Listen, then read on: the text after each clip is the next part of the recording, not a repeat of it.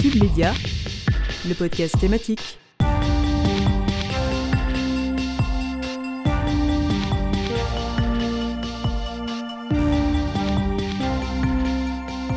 Bonjour à toutes et à tous et bienvenue dans notre nouveau podcast. Aujourd'hui, on vous emmène à Cannes sur le tapis rouge du festival. Cinéphiles et curieux ont répondu présent à cette 75e édition.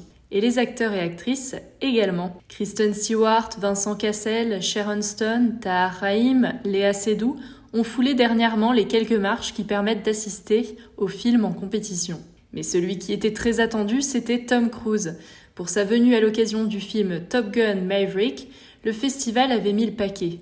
L'équipe du film et ses fans ont pu admirer un magnifique spectacle aérien donné par la Patrouille de France. Et comme chaque année, le festival de Cannes a pris aussi des allures engagées, voire politiques. Volodymyr Zelensky s'est notamment exprimé sur grand écran lors de la cérémonie d'ouverture du festival.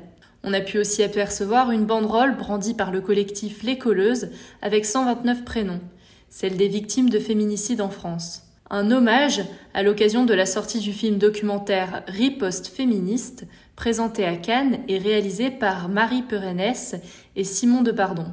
Et je suis certaine que d'autres événements auront encore lieu ces prochains jours, car on le rappelle, cette édition, qui a débuté le 17 mai, s'achève le samedi 28 mai. Je suis Manon Dufour et je serai à l'animation de ce podcast en compagnie de quatre de nos chroniqueuses. Marine Fersin reviendra pour vous sur les mesures que propose le festival pour réduire son impact environnemental.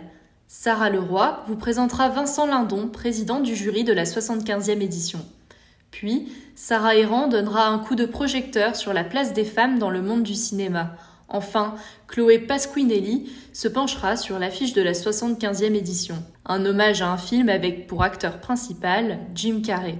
Vous l'aurez deviné, ce film, c'est Truman Show. Comme vous l'aurez compris, le Festival de Cannes, c'est l'occasion de se divertir, de fêter le cinéma, mais ces célébrations ne sont jamais très éloignées de ce qui préoccupe notre société, comme les questions écologiques. Alors petit tour d'horizon des mesures proposées par le festival pour réduire son impact sur l'environnement, avec Marine Fersin.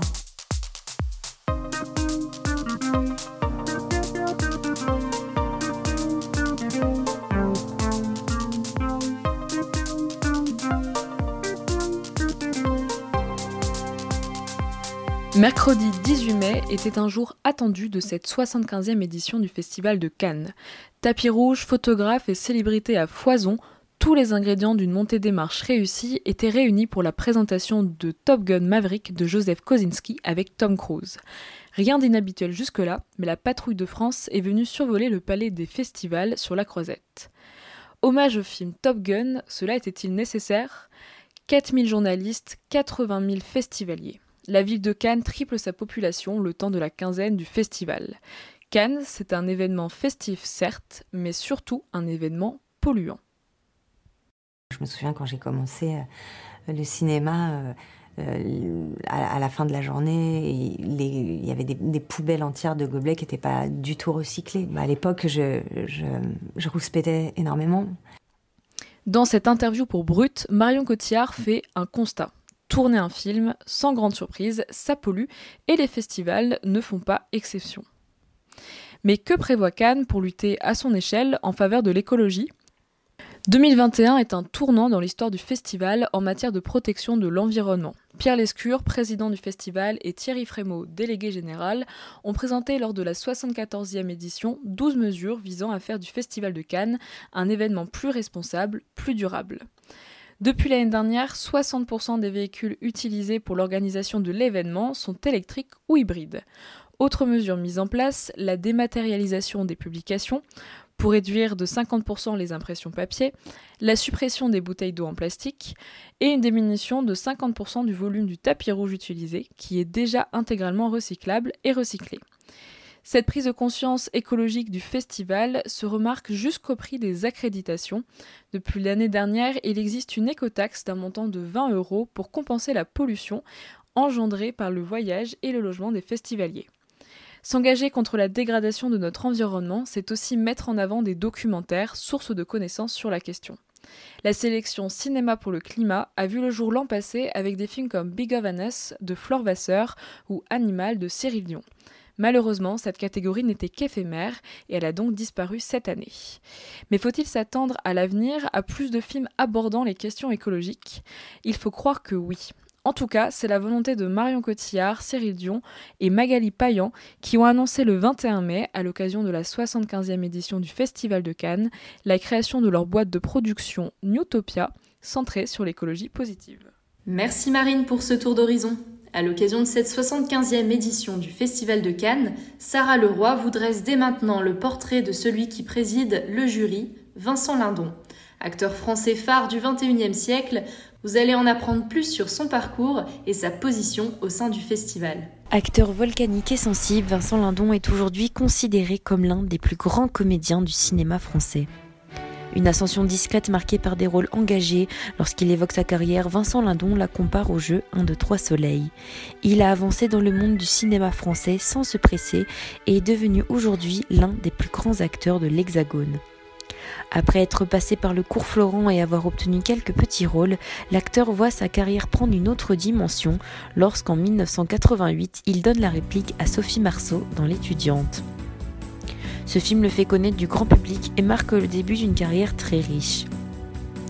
Qu'il joue dans des comédies comme La crise en 92, Ma petite entreprise en 99 ou dans des drames, Ce qui reste en 2007, Welcome en 2009 ou La loi du marché en 2015, Vincent Lindon s'investit dans ses rôles avec passion, expliquant que pour lui, au cinéma, la bif est le moine. Quatre films avec Vincent Lindon sont diffusés par l'Institut français à l'international, Le Septième ciel en 97, Quelques heures de printemps épaté en 2011 et Les Chevaliers blancs en 2014. Vincent Lindon, s'il a le pouvoir d'incarner tous les hommes, de se mettre dans la peau de n'importe quel personnage, d'enfiler le costume de tous ceux qui en portent un ou non, reste, malgré ses multiples visages, un homme reconnaissable entre mille. On l'a découvert jeune amoureux dans L'étudiante de Claude Pinoteau en 88, on l'a connu en héros dans Welcome de Philippe Lioré en 2009 et on l'a retrouvé en Premier ministre d'Empathé d'Alain Cavalier en 2011 et on l'a récompensé en chômeur dans La loi du marché de Stéphane Brisé en 2015. Il a été ouvrier, artiste, séducteur, engagé, féroce, amical. Vincent Lindon est aujourd'hui en colère dans le dernier film de Stéphane Brisé, En guerre une œuvre politique dans laquelle l'acteur se bat pour la sauvegarde de l'usine dans laquelle il travaille.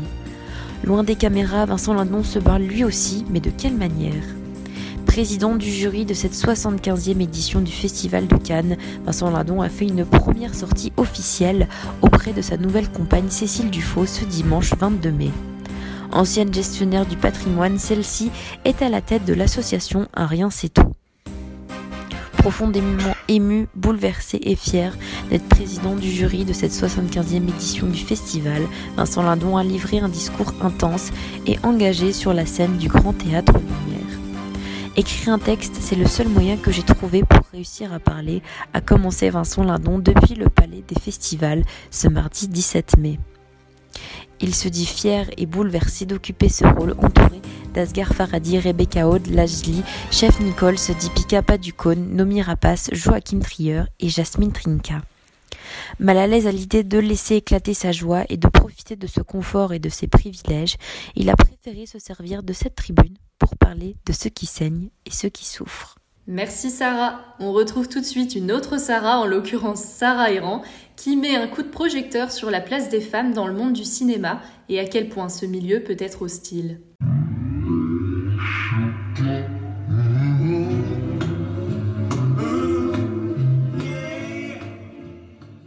La 46e cérémonie des Césars qui a lieu en ce moment s'annonce unique car elle célèbre une année difficile pour le cinéma, notamment à cause de la crise du Covid-19.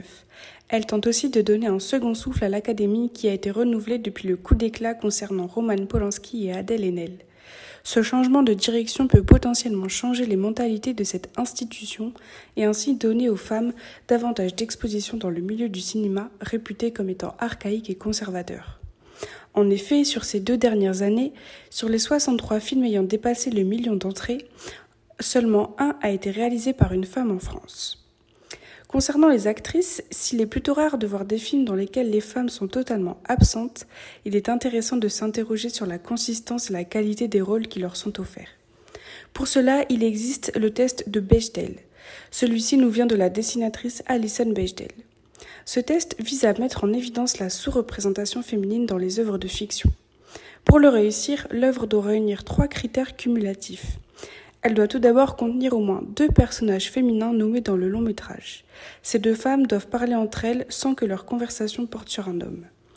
Toutes les franchises célèbres échouent, Star Wars, Le Seigneur des Anneaux, et même constat pour de nombreux chefs-d'œuvre du 7e art, parmi lesquels Psychose, 2001, L'Odyssée de l'espace. À l'échelle mondiale, 40% des films ne passent pas ce fameux test.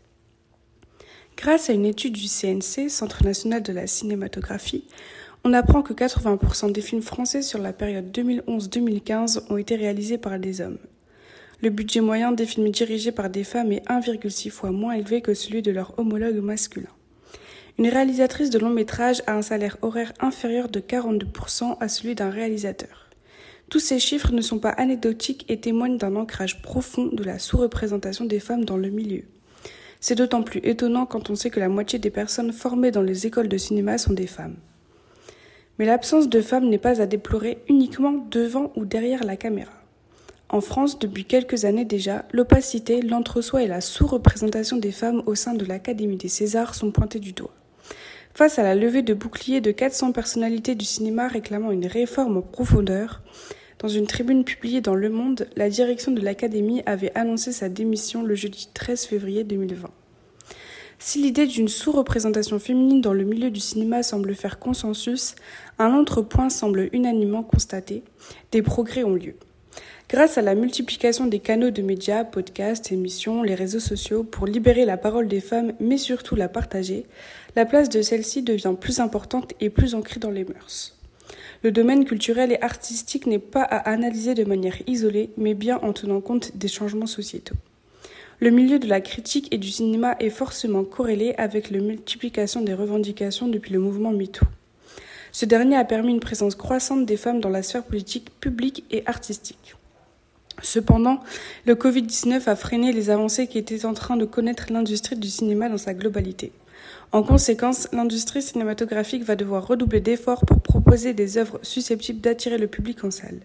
C'est peut-être une occasion à saisir pour les femmes qui souhaitent proposer quelque chose d'inédit afin d'offrir au 7e art un renouveau et une cure de jouvence salvatrice avec une vision et des propositions différentes de ce que les spectateurs ont déjà pu voir. Merci Sarah pour ce coup de projecteur.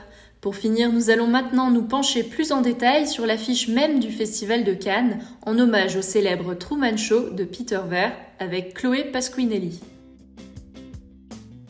Vous écoutez le podcast de Cube Media. En 1998, quand The Truman Show sort au cinéma, il est acclamé par la critique et reçoit entre autres choses un Golden Globes. Le scénario en est depuis resté culte même pour ceux qui ne l'ont pas vu. Il raconte l'histoire de Truman Burbank, joué par l'incroyable Jim Carrey, dont la vie n'est qu'un vaste mensonge puisqu'il est en réalité à son insu la star d'une série télévisée à grand succès et vit, sans le savoir, depuis sa plus tendre enfance sur un plateau de tournage géant. Alors sans en dire davantage sur l'histoire du film que je vous invite grandement à voir par vous-même, l'intrigue tourne donc autour de la quête de vérité d'un homme qui rêve de voyage. Moultes interprétations se mêlent, bas les masques, vive la poésie, vive le réel. Certains insistent même sur la dimension théologique du film, en cela que le showrunner, Christophe, est pour ainsi dire le dieu du Truman Show. Mais en quoi cet hommage donne le ton de la 75e édition du Festival de Cannes? Et surtout, quel ton veut-il donner C'est ce que nous allons voir aujourd'hui. Alors pour bien comprendre, rappelons les premiers mots de la scène d'ouverture du film. On ne supporte plus aujourd'hui de voir des acteurs exprimer de fausses émotions, on s'est lassé de la pyrotechnie et des effets spéciaux. Et même si le monde dans lequel il évolue est plus ou moins artificiel, en ce qui le concerne, Truman ne triche jamais. Aucun script, aucune note. Ce n'est pas toujours du Shakespeare, mais c'est authentique. Quand on songe à cette citation, voilà une belle pensée pour ce que devrait être le cinéma. Authentique, vrai, émouvant. L'ambition d'un festival de Cannes songeur, préférant les questionnements politiques au spectacle pyrotechnique d'Hollywood. Même si, avouons-le, le succès phénoménal de Doctor Strange au cinéma nous prouve bien que le public de 2022 ne s'est pas encore lassé, très loin de là, de la pyrotechnie et des effets spéciaux. Quoi qu'il en soit, le Festival de Cannes veut, en mettant en avant cette affiche, et selon ses propres mots, de la poésie. L'affiche, si vous ne l'avez pas vue, je vous invite quand même à la voir, montre ainsi une des dernières scènes du film, attention spoiler, où Truman monte des escaliers incrustés sur le ciel pour sortir du plateau de tournage qu'il a vu grandir. On y voit très aisément une métaphore. La célèbre montée des marches, le glamour plat de masques, d'apparence, de costumes, de sourires plus ou moins sincères, menant au vrai, au pur, à la réalité, à l'authentique, à l'intérieur des salles de cinéma. C'est comme cela que le justifie le Festival de Cannes. Il s'agit de découvrir la vérité des artistes. Paradoxal, me direz-vous. Le cinéma, c'est le faux, l'artificiel. Et pourtant, la réflexion est très classique en vérité, au regard d'une longue, longue, longue tradition artistique sur laquelle je ne reviendrai pas, car j'en aurais pour des heures et nous n'avons pas ce temps. L'art révèle le réel. Comme disait le peintre Paul Klee, l'art ne reproduit pas le visible, il rend visible. Ça vous laisse songeur? Le festival ajoute ainsi que cette scène décisive, celle de l'affiche, invite le spectateur à toucher la frontière entre le réel et sa représentation, autant qu'à interroger les pouvoirs de la fiction entre manipulation et catharsis. Pour un peu de définition, la catharsis, c'est ce que l'on appelle la purgation des passions, le défoulement. En soi, ce que je vois me satisfait presque autant que si je l'avais vécu. Alors voilà, en somme, l'affiche du Truman Show, comme la sélection du Festival de, de Cannes, nous inviterait à nous interroger sur les rapports entre la fiction et le réel, et à nous questionner sur la manière dont le cinéma nous affecte. Comment il nous trompe, tout en nous révélant le vrai. Je vous l'accorde, tout cela est bien vague et s'applique à à peu près tous les films en vérité pour peu qu'on pousse la réflexion. Alors est-ce que les films en sélection suivent cette dynamique? Oui, en quelque sorte. On peut penser par exemple que les fictions historiques rentrent d'autant plus aisément dans cette réflexion, comme La femme de Tchaïkovski, sur l'épouse du célèbre compositeur qui révèle ce que l'histoire avec un grand H n'a pas gardé, à savoir cette femme de l'ombre. D'autres films peuvent nous interroger sur les changements de perspective, comme Ian, dont l'action se produit au travers du regard d'un animal. Je vous laisse deviner lequel. Vous l'aurez compris, la réflexion peut aller très loin. Mais en réalité, je pense surtout que moins qu'un fil conducteur, très très fin comme fil conducteur, il s'agirait à la fois d'une injonction et d'un espoir. Injonction du spectateur à réfléchir, à s'interroger, à, remettre en question, espoir du cinéma à remplir cette fonction de catharsis et à interroger. Alors je vous laisse dans tous les cas vous interroger par vous-même sur ces films, et si vous ne l'avez pas encore fait, voir et revoir encore The Truman Show. Notre podcast touche à sa fin, mais je voulais une nouvelle fois remercier Marine Ferzin, Sarah Leroy, Sarah Hérin et Chloé Pasquinelli qui nous ont permis d'avoir un panorama de ce qui se passe dans l'ombre et la lumière du Festival de Cannes. Vous pouvez retrouver nos podcasts sur l'ensemble des plateformes de streaming musical, Apple Podcasts, Spotify ou encore Deezer. À la prochaine sur cubemedia.fr. Cube le podcast thématique.